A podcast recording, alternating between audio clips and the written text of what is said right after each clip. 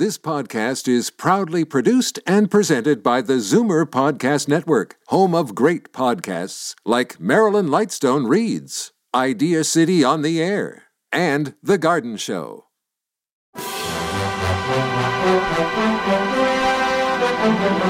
It's Zoomer Radio's Theater of the Mind with Frank Proctor. Open your mind as we fill your head with amazing thrills, chills, and laughs. Theater of the Mind. The best love programs from radio's golden age. Only on Zoomer Radio. Now, here is your master storyteller, Frank Proctor. Well, thank you, and welcome to the show. We begin tonight's fare with yours truly, Johnny Dollar, played by Edmond O'Brien. Each case usually started with a phone call from an insurance adjuster calling on Johnny to investigate an unusual claim, a suspicious death, an attempted fraud, a missing person, or other mysterious circumstances. Each story required Johnny to travel to some distant locale, usually within the United States, but sometimes abroad, where he was almost always threatened with personal danger in the course of his investigations. Tonight we hear the episode The Earl Chadwick Matter. From Hollywood, it's time now for Edmond O'Brien as. Johnny Dollar? The Ambassador Travel Agency calling back, Mr. Dollar. Oh, yeah. Your reservation for Bermuda has just been confirmed. Pan American, flight number 134. You'll leave LaGuardia at 10.30 a.m., arrive at Kindley Field, Bermuda, 2.30 p.m. Got it? We'll send the tickets right over. It's been a pleasure to serve you, sir, and I hope you have an enjoyable stay in Bermuda. Is it a vacation? Well, hardly. I'm going down there to look up a dead man.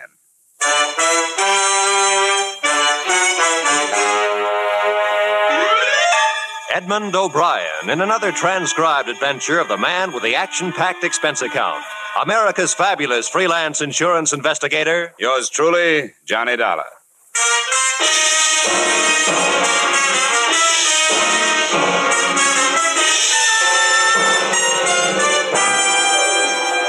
Expense account submitted by Special Investigator Johnny Dollar to Tri State Life Insurance Company. Attention, Leland Scarf, Chief Adjuster. The following is an accounting of my expenditures during investigation of the Earl Chadwick matter. Expense account item one, a dollar eighty, cab fare to your Hartford office. The man has been seen alive, Dollar. I never was satisfied that he was dead. His boat, a small cruiser, was found wrecked, you know, but never a body. How long ago was that? A little over four years ago, 1945. He was declared dead in 1947 in appellate court, and we were forced to meet the claim of his widow, or his wife and accomplice, as it might seem now. Go ahead. Here's the lady that saw and spoke to him. Mrs. Marshall, this is Mr. Dollar. How do you do? Mrs. Marshall? Now, I want you to tell Mr. Dollar what you told me, Mrs. Marshall, if you will. Well, my husband and I had been in Bermuda for three days. Mrs. Marshall, explain that you knew Earl Chadwick before. Oh, yes, yes, we knew him. Not too well, thank heaven, but well enough to be pointed out as friends of that embezzler. You know how people are. Embezzler, Mrs. Marshall? Oh, yes, there was attendant theft. He worked at the Monticello Loan Company in New York City. $30,000 disappeared at the same time he did. Police theory was that he wrecked his boat while attempting to leave with the money. Uh, now, Mrs. Marshall, how you happened to see him? Uh, we'd been there three days, and that night we went to this nightclub in Hamilton, slumming, so to speak. It's called the Port of Castile on the waterfront. It had been a number of years, mind you, and Chadwick was much thinner, but I recognized him. He was seated with some sailors, and I said, Jerome, doesn't that look like Earl Chadwick? And then you spoke to him. What else could I do? I was dying of curiosity. When he got up to leave, I met him and said, Aren't you Earl Chadwick? He denied it, of course, but being that close, I'm positive that it was. What did he say? Did he give you a name? No, no, but I found out. I felt I was quite within my rights in asking a few questions. The name he's using is George Brewster. Well, Dollar, What about Chadwick's wife? What happened to her? she remarried one of his business associates, Harold Anderson. Yeah. I had the girls draw up a complete record on the case photographs, police reports, everything you'll need. Uh, the wife's address is there in Queens, I think. All right, Mr. Scarf. I'll do what I can.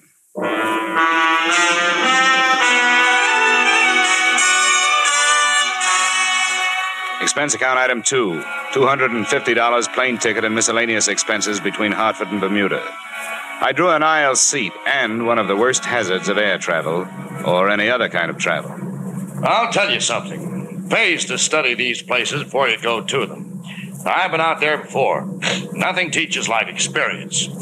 But before my first trip, I knew more about Bermuda than lots of the folks that live there, eh? Well, that's very interesting. Yeah, yes, sir. Quite a history. Spoiled now, though. People aren't worth anything anymore. You know what spoiled them? Tourists. Hmm? Yeah, took away all their ambition. Turned them into a bunch of lazy beggars and horse traders. Don't farm anymore. Don't do anything but work the tourists. Now, uh, I don't want to be a wet blanket, you understand? Oh, yeah, yeah. But uh, keep an eye on your wallet. They'll strip you if you give them a chance. Uh, my business is farm tools. What's yours?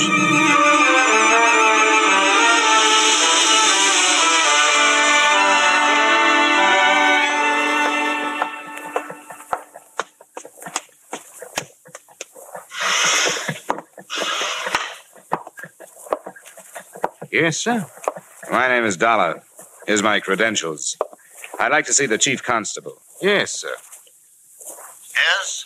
Uh, Mr. Dollar to see you, sir, an insurance investigator from the States. Yes, of course. Uh, send him in. Right, sir. At That door, Mr. Dollar. Thank you.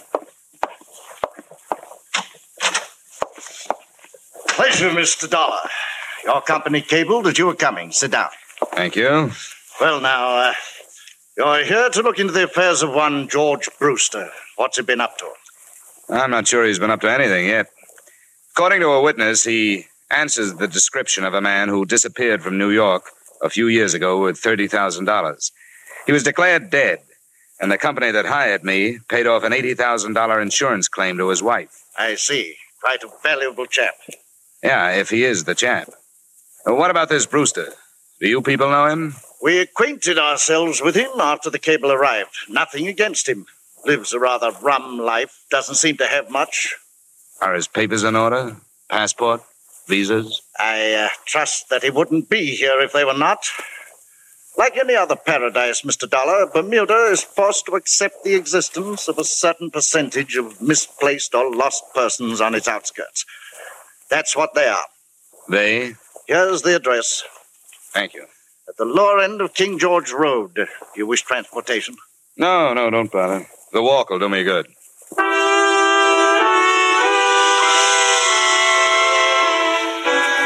I decided against the King George Road address. Instead, I returned to my hotel, memorized the photographs of Earl Chadwick, subtracting a little weight from the somewhat flabby face.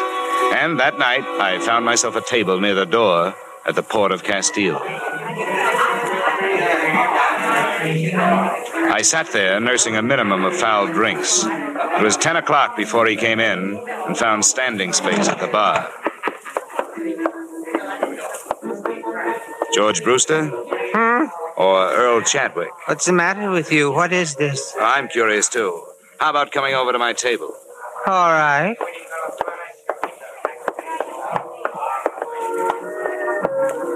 You act like a cop. Just 50% cop, no badge. I'm working for Tri State Life Insurance Company. What does that mean? They insured a man and paid off to his wife. Now, now they are unsure he's dead.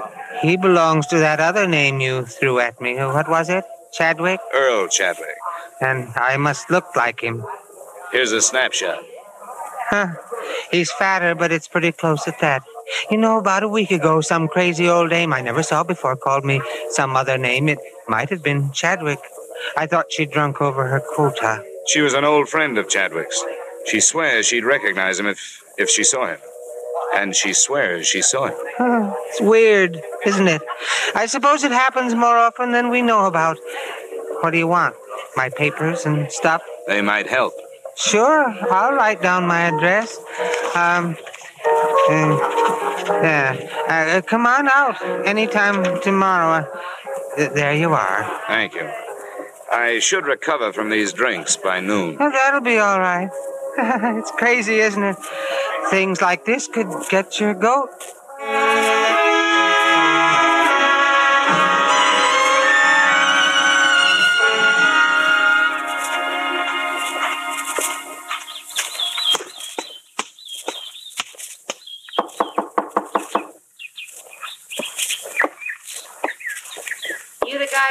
Talking about last night? Probably. I'm Johnny Dollar. Is George here? No, he had to leave. He said you could come in. He said you could look at this stuff. Here's his passport and cards, things. How long have you known him? Mm, two years last month. Do you know where he came from? Never asked me where I came from. Uh, this guy, looks like. He had a wife? Yeah. I want to take some of his personal things into town to check his prints against this passport. Shaving brush if he uses one, tubes, jars, anything. You think he's the guy? I'll have to find out. Never mind. You told me you were going. The prints would check against the passport, but it wouldn't make any difference. Now that it's started, why stretch it out? Why not make it easy? George? No, Earl. I'd almost forgotten. Earl. Uh, where can we talk? I've got a hotel room. The statement he made filled in most of the blanks in the case. One, his wife was to have met him in Mexico City, but hadn't. Two, most of the stolen funds had gone to his wife to keep her going until she collected the insurance. So she got married. I didn't know that. She told me to wait, and I did. Grace married. We can leave for the States Grace anytime you're ready. Harold. Huh? Oh, I can be ready anytime you say. All I have to do is pack a few things and say goodbye to Fran.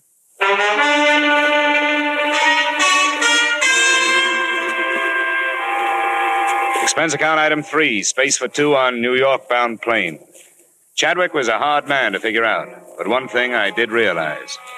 Now that he'd started, he was almost happy to be going back to the people he'd left.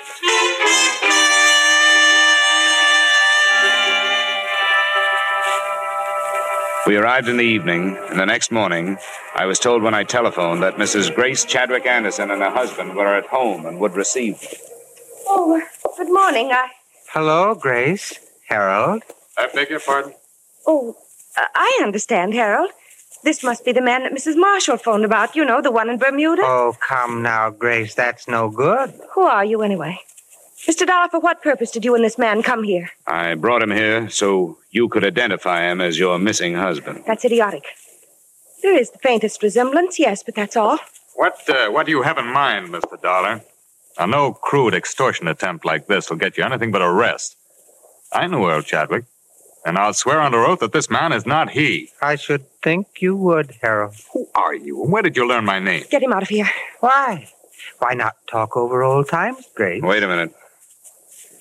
All right, Mrs. Anderson, Mr. Anderson. I'm sorry I've taken up your time. Come on. Dollar, what's the matter? You too? Come on. I'm sorry, dear. I know it's been unpleasant for you. Who do you think I am? I ask you, who do you think I am? That doesn't count. You're legally dead. What about your parents? They're dead. But I have friends or people that knew me. They're no good. If your wife won't identify you, they're no good. You worked for a loan company. They must have your prints. I took them from the files and destroyed them when I left. How are your teeth? What? Teeth.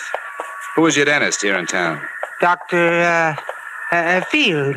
It's been so long. Dr. Homer Field. Uh, uh, uh, Drake Professional Building, Manhattan. He'll still have your x-rays on file. They're as good as fingerprints. Go there this morning. Don't use your name. Give him your other name, George Brewster. Have a new set of x-rays taken. I'll do the rest. All right. Hold it. Now look, I don't have to hire somebody to follow you, do I? No. Oh, no. Not after I've seen them. You don't have to worry about my going anyplace.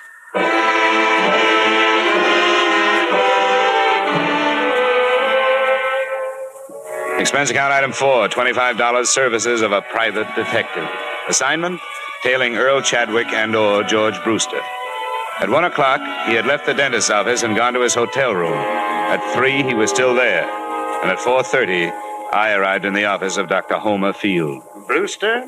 Oh, yes, yes. His x-rays have come through. They're on the clamps. Uh, don't, don't touch them, please. Hmm. Uh, what is your interest? Police identification. Oh, oh, yes, yes. Well, always happy to cooperate. Thank you. Now, how about digging in your files for the x-rays on a patient named Chadwick? Earl Chadwick. Um, I'd be glad to. Let's see. Chadwick, Chadwick, Chadwick, Chadwick. Earl M. Chadwick, is that your man? That's the name. Ah, well, 1945. Ooh, he should have been in for hygiene. Those pictures, how do they compare with this new set? Brewster. Well, uh, let's have a look. Ah, there's malocclusion, lower bicuspid, mm, impacted third molar. Ah, erosion inlay, very interesting. You mean they're the same in both sets of pictures? Oh, no, no, no, no, definitely not. Oh. But a man's mouth could change since 1945, couldn't it? Yes, yes, it could, especially with neglect, but that would never cause a man to grow new teeth. Now, you see here, uh, Brewster has one more incisor than Chadwick. The whole character of the, the mouth is different, I see. Here, yeah. Yeah. Ah, I see. It's different, all right. Definitely. Uh, these two men would not look even faintly alike.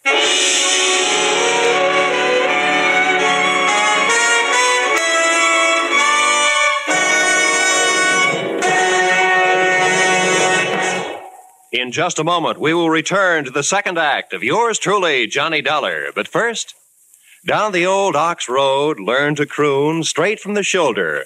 Milestones in popular American music. Milestones in the career of one of America's favorite troubadours, Bing Crosby.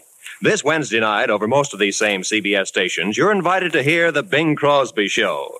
Bing Crosby with the music of John Scott Trotter, with the Rhythmaires with Ken Carpenter. Here's the show designed for the whole family. A pleasant and diverting mixture of music and merriment, guided by the one and only Bing Crosby. Plan now to hear The Bing Crosby Show this Wednesday night on CBS.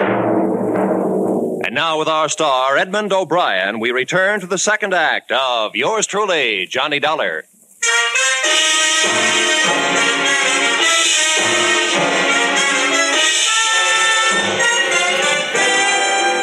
Look, Dr. Field, these x rays labeled Earl Chadwick, could they be misfiled? Could they be under the wrong name? Miss Misfiled? No, definitely not. My assistant has been with me for ten years. Never made a mistake yet. No. Well, then, could anyone else have gotten in here and planted a different set under that name? But why? I would realize the difference the moment I looked into the mouth. That erosion inlay alone. Yeah, I know. Look, your office. Has it been broken into? Yeah, a long time ago for narcotics. How long ago? Six, seven years ago during the war. But not since then. I've missed nothing. The janitor, the nightman, does he have a key? Uh, no, no. It's cleaned in the evening just before I leave. Uh, r- robbery is out of the question. Hmm. Uh, just what is your problem, Mr. Dollar? Well, if I wanted to plan some x rays in a file, where could I get some? Mm, Well, I never thought of it. But. Uh, Where would I go? Would you give me some? Oh, no, no, no, definitely not. That would be most unethical, un- unless, of course, you were a patient of mine and the x rays were of your own mouth. Oh, thank you, Doctor. I think that's what I wanted to hear you say.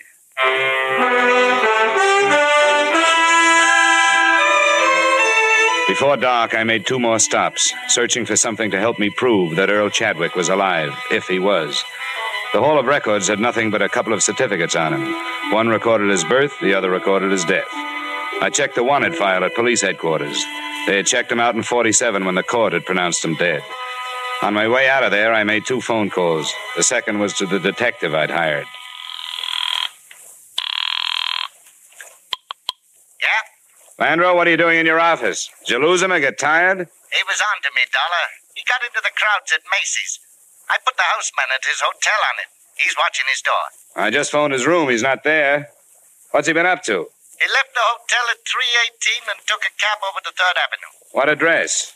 A pawn shop, Johnny. He bought a gun. Nice going, Landro. If you decide to change over to stopping traffic at school crossings, use me as a reference.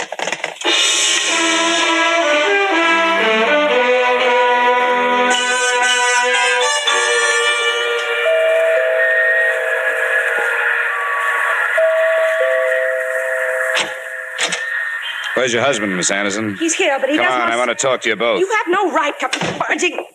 Where is he? What is it, Grace? Oh, it's you again. That's right. He forced his way into the house. Make him get out, Harold. I will if I have to. Now, look here. I don't know what that impostor has told you, and I don't care. If you choose to believe his lies, that's your business. And a sorry business it is. But I will not allow my wife and my home to be upset by his schemes any longer. Are you through? No, not quite. It's obvious to us, if it's not to you, that this man learned of the unexplained details surrounding Earl's death and is attempting to use this vague resemblance to his advantage. Now, extortionists land in prison, Mr. Dollar. And the only reason I haven't turned to the police before this is that we want to escape the notoriety of having past tragedies lived again. He bought a gun this afternoon. That makes him look like the double crossed husband, doesn't it? Man's a maniac. I'm going to ask for police protection. Where is he? Who? This man. Do you know where he is? When I found out he bought a gun, I was afraid he was coming here to use it. Harold. I can't believe this is happening. Now, Grace, please. Why, why, why would he harm us? He doesn't know us and we don't know him. He bought the gun to convince you, Dollar. He knows a lot about you, Anderson. He knows you were Chadwick's immediate superior in the loan company before he disappeared. Harold, it, it couldn't be, could it? Grace. It's been a long time. Maybe some disease could change a person that much. But he would have contacted Grace. Earl is dead. How did this man learn so much about us? As far as I can see, he's made only one mistake the size of the theft. He says he stole 10,000. According to the record, 30,000 was missing. Of course, it's possible that it isn't a mistake.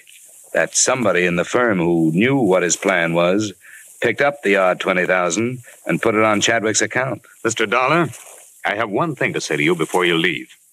Earl Chadwick is dead. You're so right. And that's what troubles me. A legally dead man running around loose with a gun makes an interesting situation. Did you ever think of that? Who would the police look for? I'm going to my hotel in case you want to phone in your answer.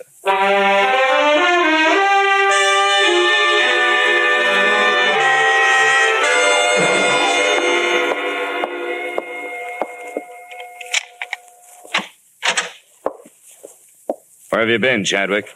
Right here. The maid let me in. What's the idea? I was scared somebody was following me. I got the feeling they hired somebody to get rid of me. No. Why not? I haven't thought of that yet. Give me the gun. I need it. Come on, where is it? Never mind. Get, get away from me. Come on, where are you carrying? Hey, you. How did you know I had it? What were you going to do with it? I told you I was scared. you thought I was going to kill them? The idea crossed my mind. no. What good would that do? How should I know what's going on in that head of yours?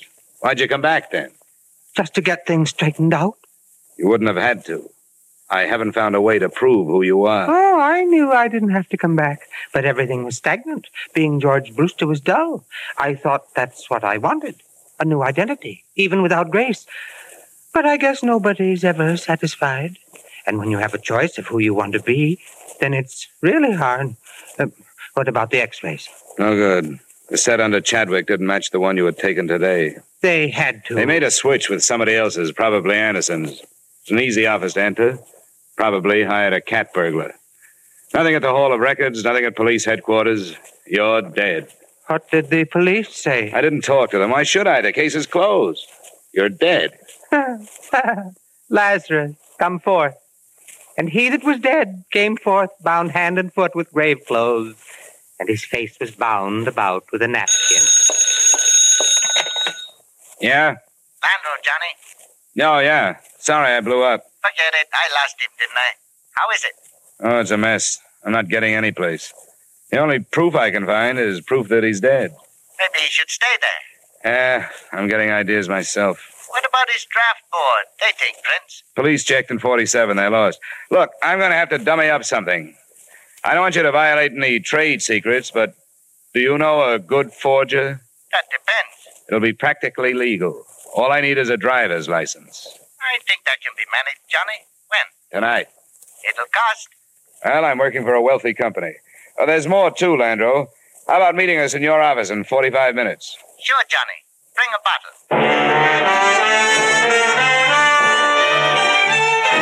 Expense account item five, $500, one bogus 1947 driver's license complete with Chadwick's thumbprint. By 10 p.m., we were back in Landro's office. Johnny, how desperate is this Anderson? Desperate enough to welcome a nice, fast deal. Don't quote a price unless you have to. Just get him down here. Why anybody goes through all this to make prison? Prison? Come on, Landro, get on the phone. There's the number. You're my client.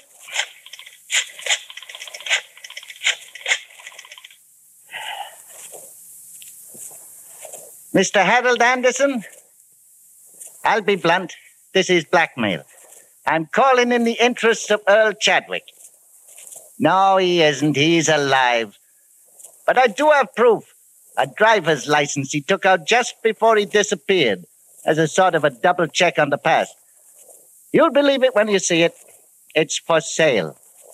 He doesn't want to go to prison any more than you do, but he needs money. I said you'd believe it when you saw it. I think it'll be worth a trip over here. We'll talk price then. Uh-uh, we meet here. Number 465 Tide Building, 7th Avenue. It's no bluff. Nobody knows about it. Uh, I'll be alone. He doesn't believe it. When'll he be here? He said 45 minutes. Good. Now don't make the price too high. Set up a meeting with him tomorrow and we'll have the police here. Well, step forth, Lazarus. Empty the ashtrays, Landro. Looks like three men have been here. He arrived at 11:30.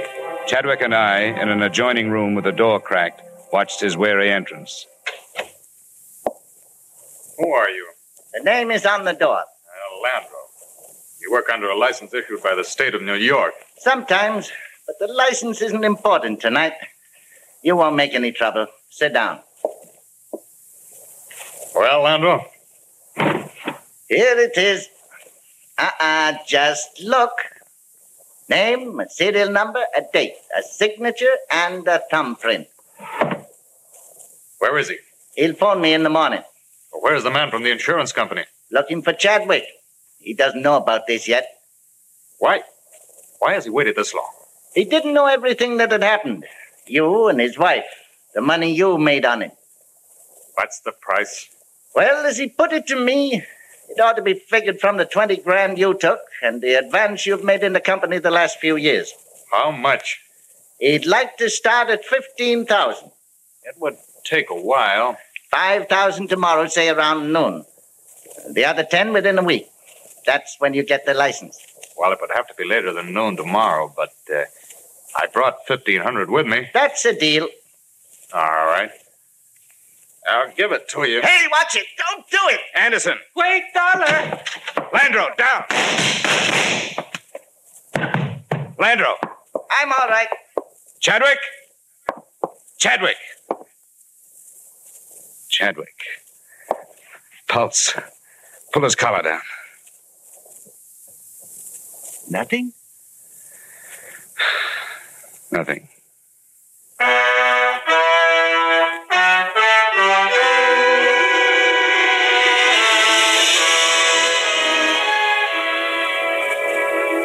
Know what your company can do about it now. Both Mr. and Mrs. Anderson gave statements to the police that same night, confessing their contribution to the original crime. You'll have a hard time prying Harold Anderson loose from the clutches of the state, which is working on a murder indictment for him. About the wife, Grace, I don't know. If she's not found guilty as an accessory, I'd be happy to appear as a witness if she's brought to trial on fraud charges. As for my part in it, I'm not proud of myself, but I was hired to find a dead man, and I finally found one just before he lived. Expense account total $1,575.30. Yours truly, Johnny Dollar.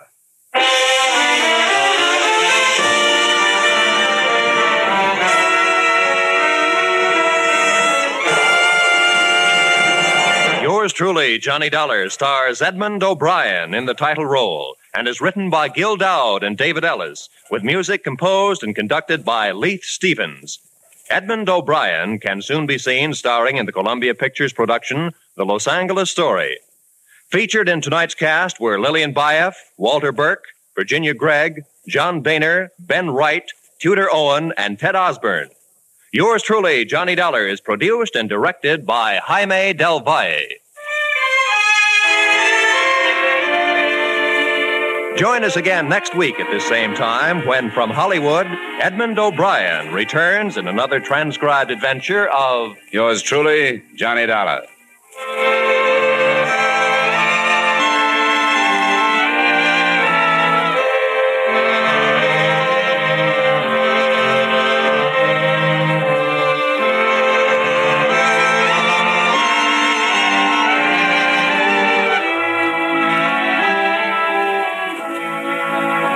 Wednesday night, CBS brings you Groucho Marx with his brilliant quiz, You Bet Your Life. It's one of the brightest, most spontaneous, most genuinely funny shows on the air. So be listening this Wednesday night on most of these same CBS stations for You Bet Your Life, starring Groucho Marx. Stay tuned now for the adventures of Philip Marlowe, which follow over most of these same CBS stations.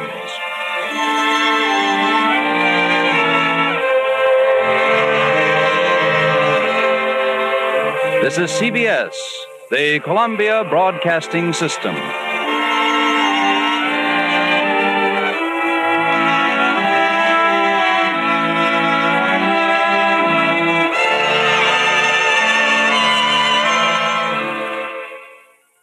Stay tuned for Our Miss Brooks next on Theater of the Mind. Time now for Eve Arden to star as the English teacher at Madison High in another episode of Our Miss Brooks. Our Miss Brooks, starring Eve Arden.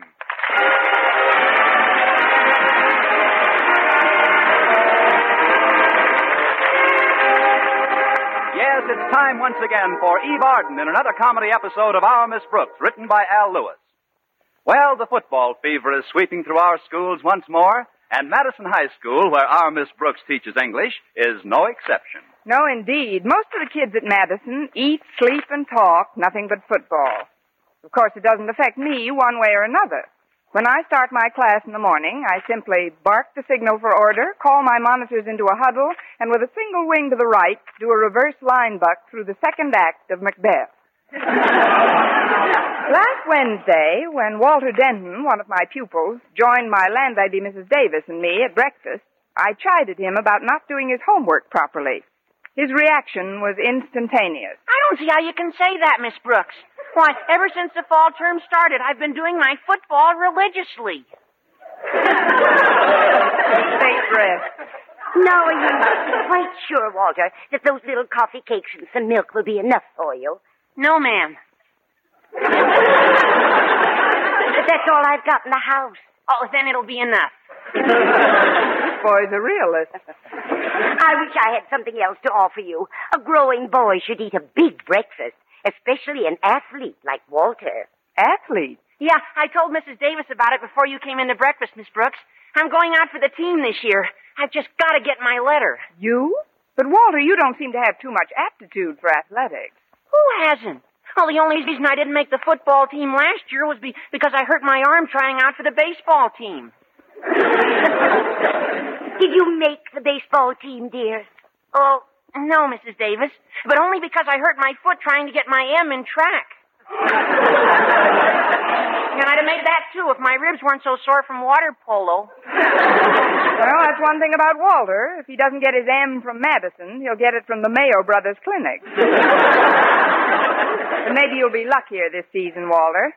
Now, as soon as you finish moistening your fingers and picking cake crumbs off the tablecloth, we can get started for school. Okay, Miss Brooks. Gee, if I do make the team, I'll be playing alongside my pal Stretch Snodgrass. He's one of the best athletes Madison ever had, you know. Really? Sure. He's a three-letter man. He's a three-letter man in my English class, too. After A, B, and C, he's a goner.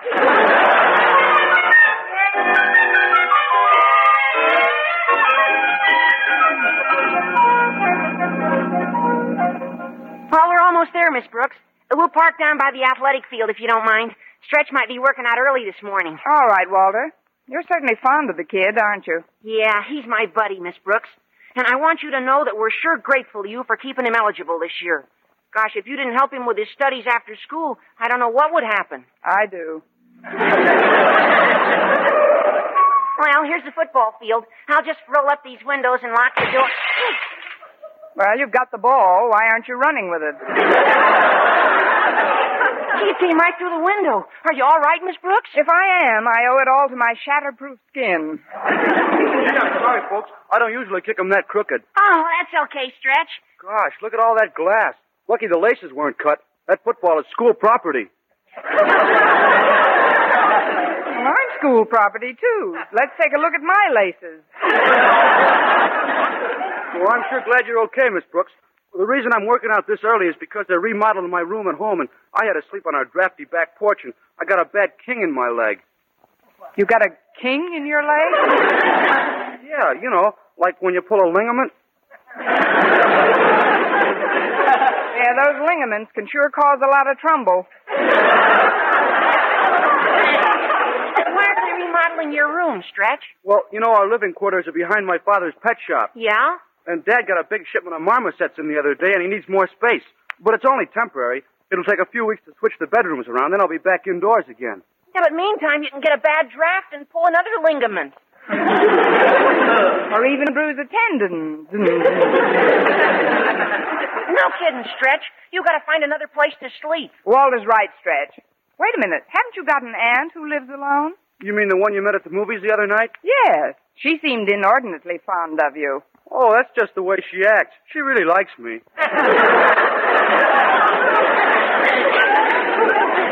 but she lives way out on Clark Street. That's halfway to Clay City. Look, if you're worried about getting to school in the morning, Stretch, I'll be happy to pick you up and drive you in. After all, if we're going to be on a football team together, we'll be practicing a lot in the mornings. Gee, that's awful nice of you, Walter. I'll call Aunt Minnie before school this morning. I'm sure she won't mind, and then I'll have my dad move my things out there in our truck. Oh, great. Maybe the marmosets would carry them over for you. Well, I'm sure glad you got the idea for me to move, Miss Brooks. That porch is pretty drafty. Well, I'm going to practice a little while longer. Well, how about you, Walter? Want to work out? Oh, sure, Stretch. How about you, Miss Brooks? Want to watch? No thanks, Walter. I'd better get into school. Mr. Conklin wants to see me before my first class. Well, okay, but you don't know what you're missing. Old Stretch here sure has an educated toe. Good. Let's hope it may one day spread to his brain.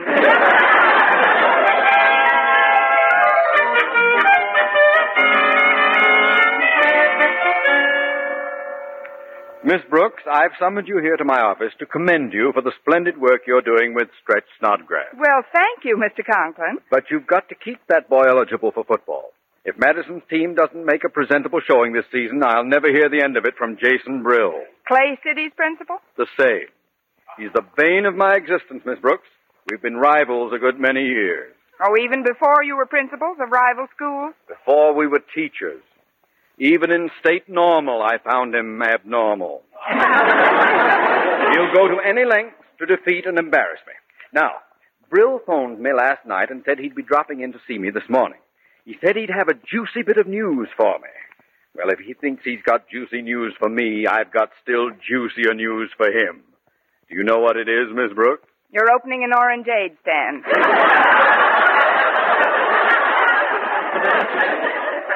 Please. I just learned that Biff Mooney, one of the greatest college football players, is interested in a high school coaching job in this part of the country.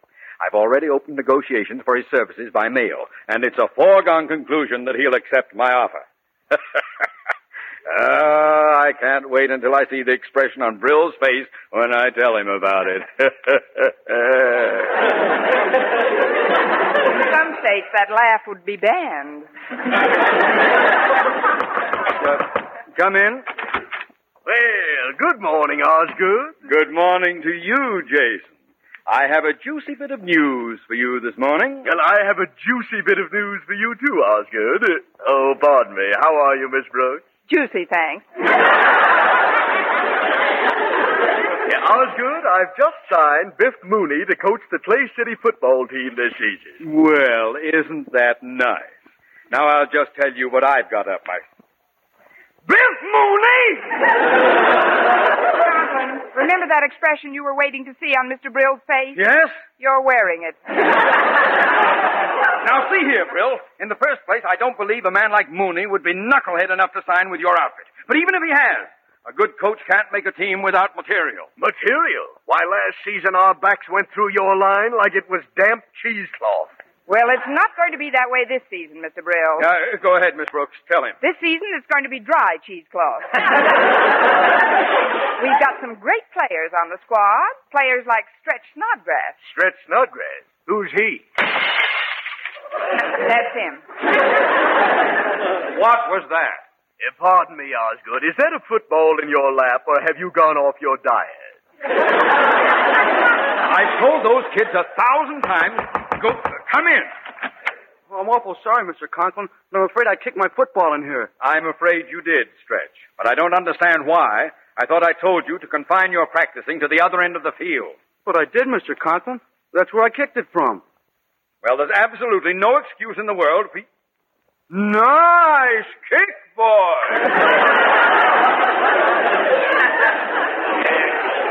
You mean to tell me that that ball was propelled here by that boy's foot? It wasn't flown here by one of his Blue Jay corn plasters. That, Mr. Brill, is our Stretch Snodgrass, one of the greatest triple threat quarterbacks in the country. Stretch, this is Mr. Brill, principal of Clay City High. Hi, sir. Hello, son. Tell me, where did you learn to kick like that? Oh, it's just natural with me, I guess. But if you don't mind, I'd rather not discuss football no more this morning. I just got some bad news about my pal Walter Denton. He's been cut off the football squad Why, Stretch? because he was the 29th man on it, and we only got 28 uniforms. Well, it would be a little embarrassing if he was sent in as a substitute. I don't see how a spindly pippet like Denton could go out for the team in the first place. He couldn't carry a football in a wheelbarrow. Please, Mr. Conklin, you're talking about my pal.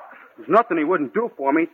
Gosh, when he heard I was moving out to my aunt's place on Clark Street, he even offered to pick me up every morning. Uh, did you say you were moving to Clark Street? Yes, sir. Way out in the 3900 block. Yeah, but that's halfway to Clay City. Why, you're in a district that. Why don't we have lunch together this afternoon, boys? Stay in the school cafeteria? About twelve? Just the two of us? From the picture, you were meant for me? Now, see here, Brill. tell me, boy, do you kick them that far often? Well, without I should do any boasting, I almost never done no kicking which the ball don't travel over 70, 80 yards hardly. Amazing. And how do you pass? In English, by the skin of his teeth.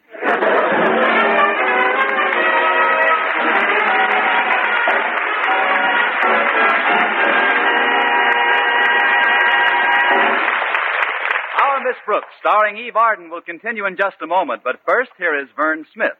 Now, proof that brushing teeth right after eating with Colgate Dental Cream helps stop tooth decay before it starts. Continuous research, hundreds of case histories, makes this the most conclusive proof in all dentifrice research on tooth decay. Eminent dental authorities supervised hundreds of college men and women for over two years. One group always brushed their teeth with Colgates right after eating.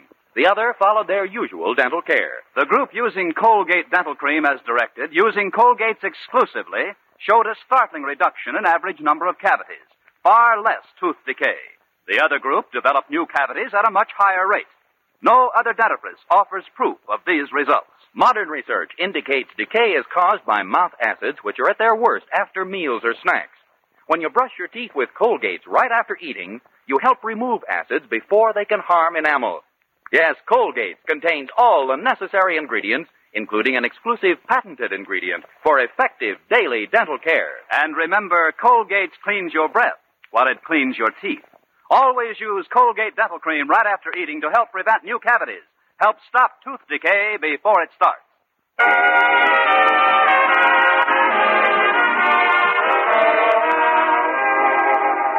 All during my morning classes, I worried about Jason Brill having lunch with Madison star quarterback. When I communicated my fears to Mr. Conklin, he said, Miss Brooks, we've got to find out what that blackguard is up to at all costs. So when lunch period finally rolled around, I followed the blackguard into the school restaurant and borrowed an apron from one of the girls behind the steam table. Uh, come over here to this corner table, Stretch. We won't be disturbed here. Okay, Mr. Brill. Eh, Now, sit down, my boy. Now then, there's something I must talk to you about in strictest confidence. In strictest confidence. It concerns your football career. Who gets the lima beans?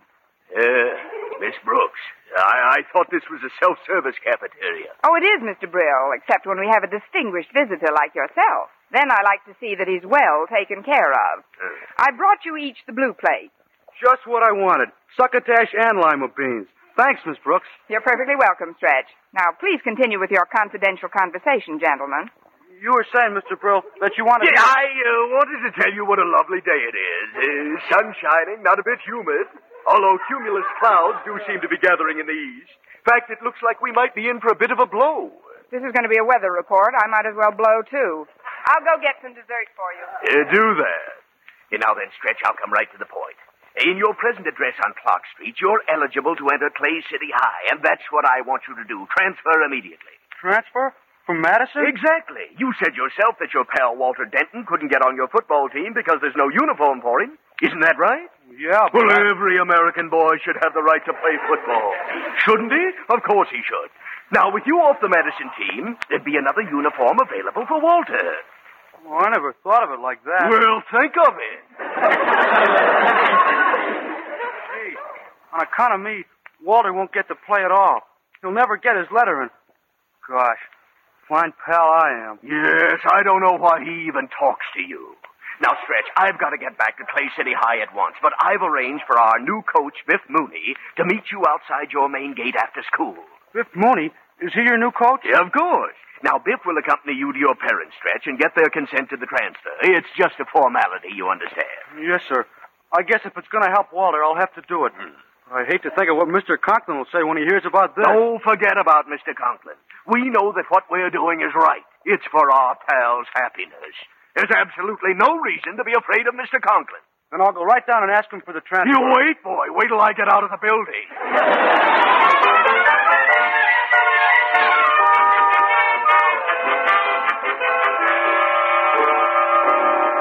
So you see, Mr. Conklin, every time I got near the table, they were talking about the weather. Ah, well, perhaps our fears were exaggerated, Miss Brooks.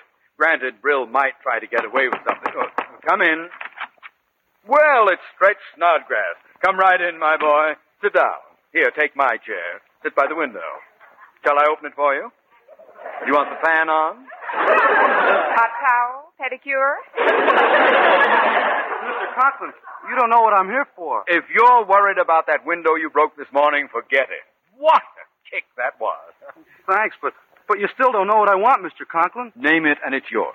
What is it you want, my boy? I want to transfer to Clay City High. Certainly. I'll just sit down at my desk, get a pen, and fill out the necessary transfer to Clay City High. Cotton, gauze, penicillin. That's pirate. What poppycock did Brill feed you at lunch, Stretch? He didn't feed me no poppycock. It, was succotash. Well, he can't get away with it this time. No matter what he told you, you can't transfer to Clay City. You don't live in their district. Oh, I do now. What? Well, I usen't to, but I do now. You see, sir, I've moved in with my aunt, and she lives right near Clay City. Moved in with your aunt? And whose bright idea was that? If you'll excuse me, I'm going to lie down somewhere. Miss Brooks! In front of a streetcar, I think. oh, let me explain, Mr. Conklin. Stretch was sleeping in the draft, and I thought it would That's be so much... your trouble, Miss Brooks. You think too much. Stretch, know about this transfer yet? No, sir. They just know I'm going to live with Aunt Mamie. But I'm meeting Biff Mooney after school, and he's going to ask them for their permission. Stretch, let me ask you a question. In all the years you've been here, Mr. Conklin has always treated you fairly, hasn't he? I'll rephrase the question. In fact, I'll forget it. Just promise me that you'll drop into my classroom after school today. Sure, Miss Brooks.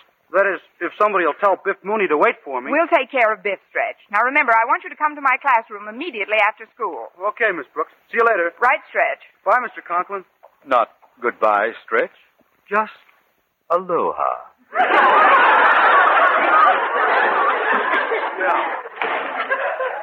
Well, Miss Brooks, it was you who got us into this situation. And I'll get us out of it. And I think I can, Mr. Conklin. I think I've got a plan. A plan?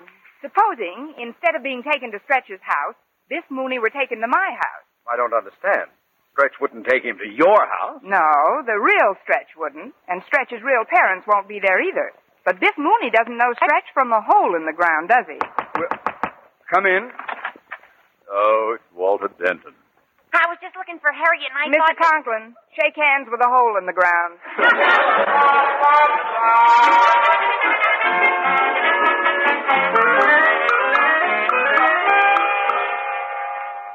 I just can't believe that you're Stretch Snodgrass. Oh, sure I am, Mr. Mooney. Who did you think was? Well, you just don't sound like Mr. Brill said you would. The way he described it, you talked, well, differently. What's the way I talk got anything to do with? Gee, I ain't never said nothing to get insulted for it by nobody hardly. I take it all back. Well, this is the house, Mr. Mooney. Come on in. My old lady always leaves the door open for me. All right, Stretch.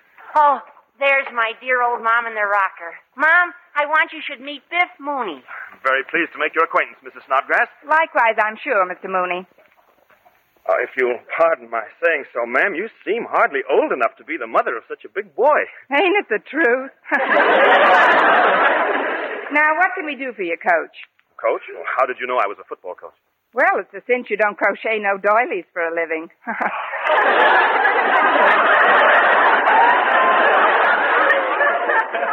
what a built on him. He wants me to transfer from Madison to Clay City High, Ma. Oh, now that's a serious step. I know it is, Mrs. Snodgrass. you see, it, it's for the boy's own good, and that's why I'm here today, to get you to acquiesce. Stretch, this guy's getting fresh. Trun him out. Don't you see, ma'am? We, we just want your sanction. My what? Uh, you're okay. You're okay too, but what do you want? We want Stretch to transfer to Clay City High. Well, I don't know. This here Madison learns him pretty good. I think we'll keep him where he's at. Oh, please, Mrs. Snodgrass, now don't, don't be hasty. Maybe we should discuss this with Mr. Snodgrass as well. Oh, sure. Pop's right in the next room. I'll call him. Come on in here, Pop!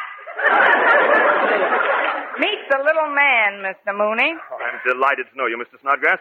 Yous are too kind.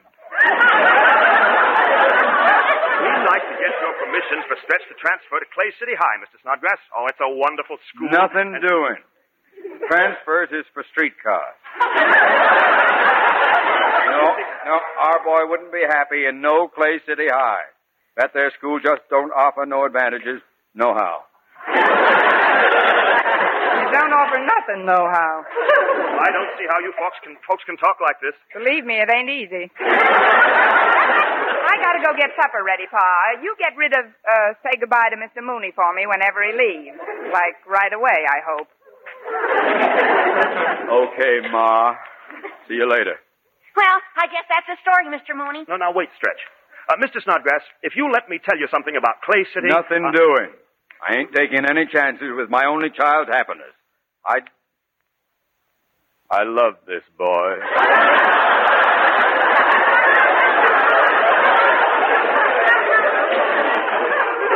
Papa, dear.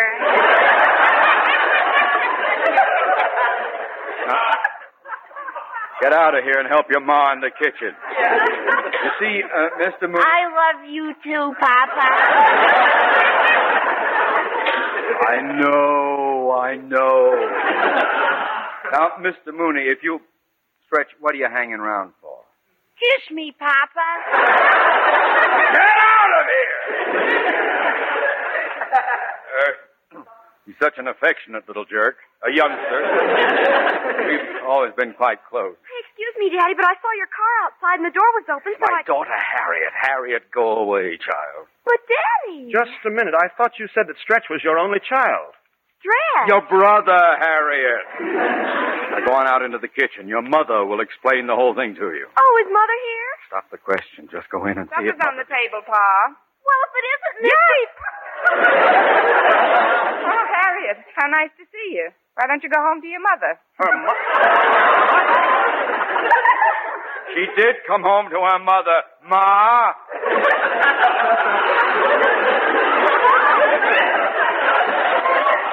But I don't understand. I guess it's time we told you, Harriet. I am your mother.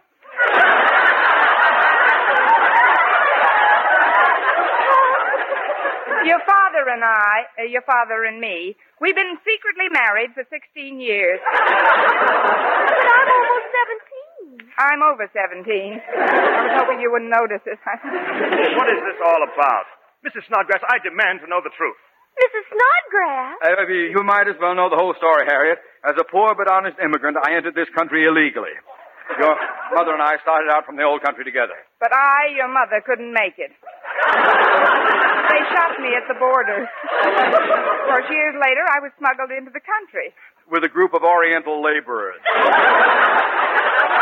Oriental laborers? Don't look down your nose at me, girl. I helped build Boulder Dam. Mrs. Snodgrass. Mrs. Snodgrass? Miss Brooks ain't Mrs. Snodgrass. My mother's Mrs. Snodgrass. Go away, boy. We're busy. But, Mr. Conklin, I waited in Miss Brooks' classroom like she said. And... Mr. Conklin? Miss Brooks? Hey, what is all this, and who are you? Well, I'm Stretch Snodgrass. Stretch Snodgrass? Oh, did you call me Biff? Biff. Are you Biff Mooney? Well, I was when I came in here, but right now I was. Oh, it was absurd to think that this ridiculous scheme would work. This is the real Stretch Snodgrass, Mr. Mooney. If he wants a transfer, I guess there's nothing we can do to stop him. And after all that iodine I used at the border.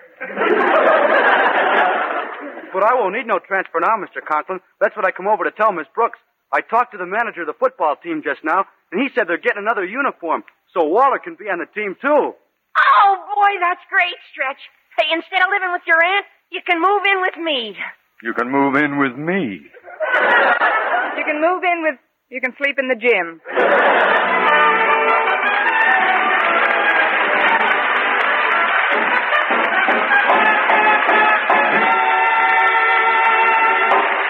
Eve Arden as our Miss Brooks returns in just a moment, but first.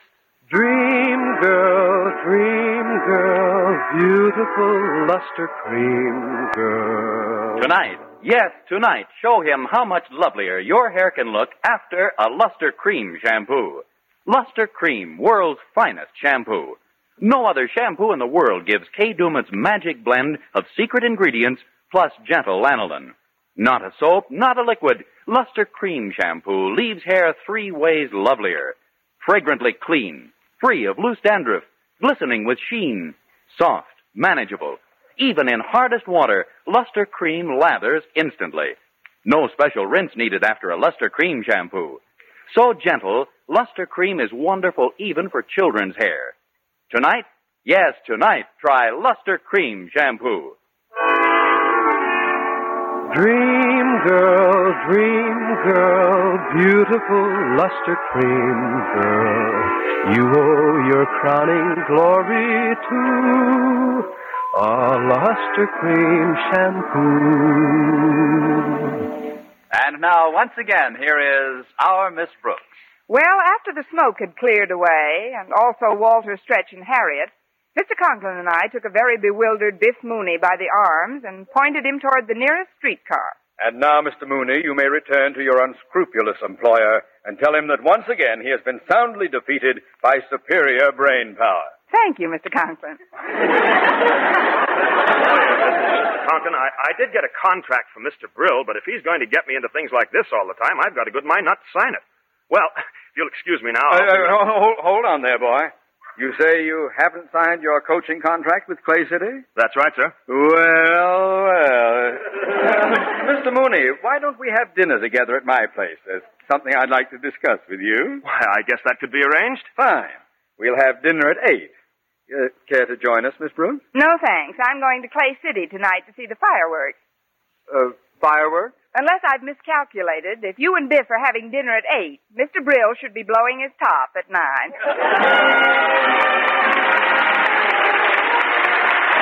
Next week, tune into another Our Miss Brooks show brought to you by Lustre Creme Shampoo for soft, glamorous, caressable hair and Colgate Dental Cream to clean your breath while you clean your teeth and help stop tooth decay. Our Miss Brooks, starring Eve Arden, is produced by Larry Berns, directed by Al Lewis, with music by Wilbur Hatch. Mr. Conklin was played by Gale Gordon. Others in tonight's cast were Jane Morgan, Dick Crenna, Gloria McMillan, Leonard Smith, Frank Nelson, and Leif Erickson.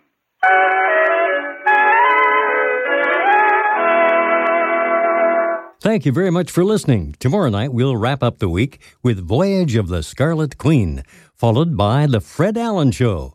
Thanks to Paul Stringer and Joel Schoenwell for technical support. The executive producer for Theater of the Mind is Moses Znaimer. I'm Frank Proctor. Have a great night. This podcast is proudly produced and presented by the Zoomer Podcast Network, home of great podcasts like Marilyn Lightstone Reads, Idea City on the Air, and The Garden Show.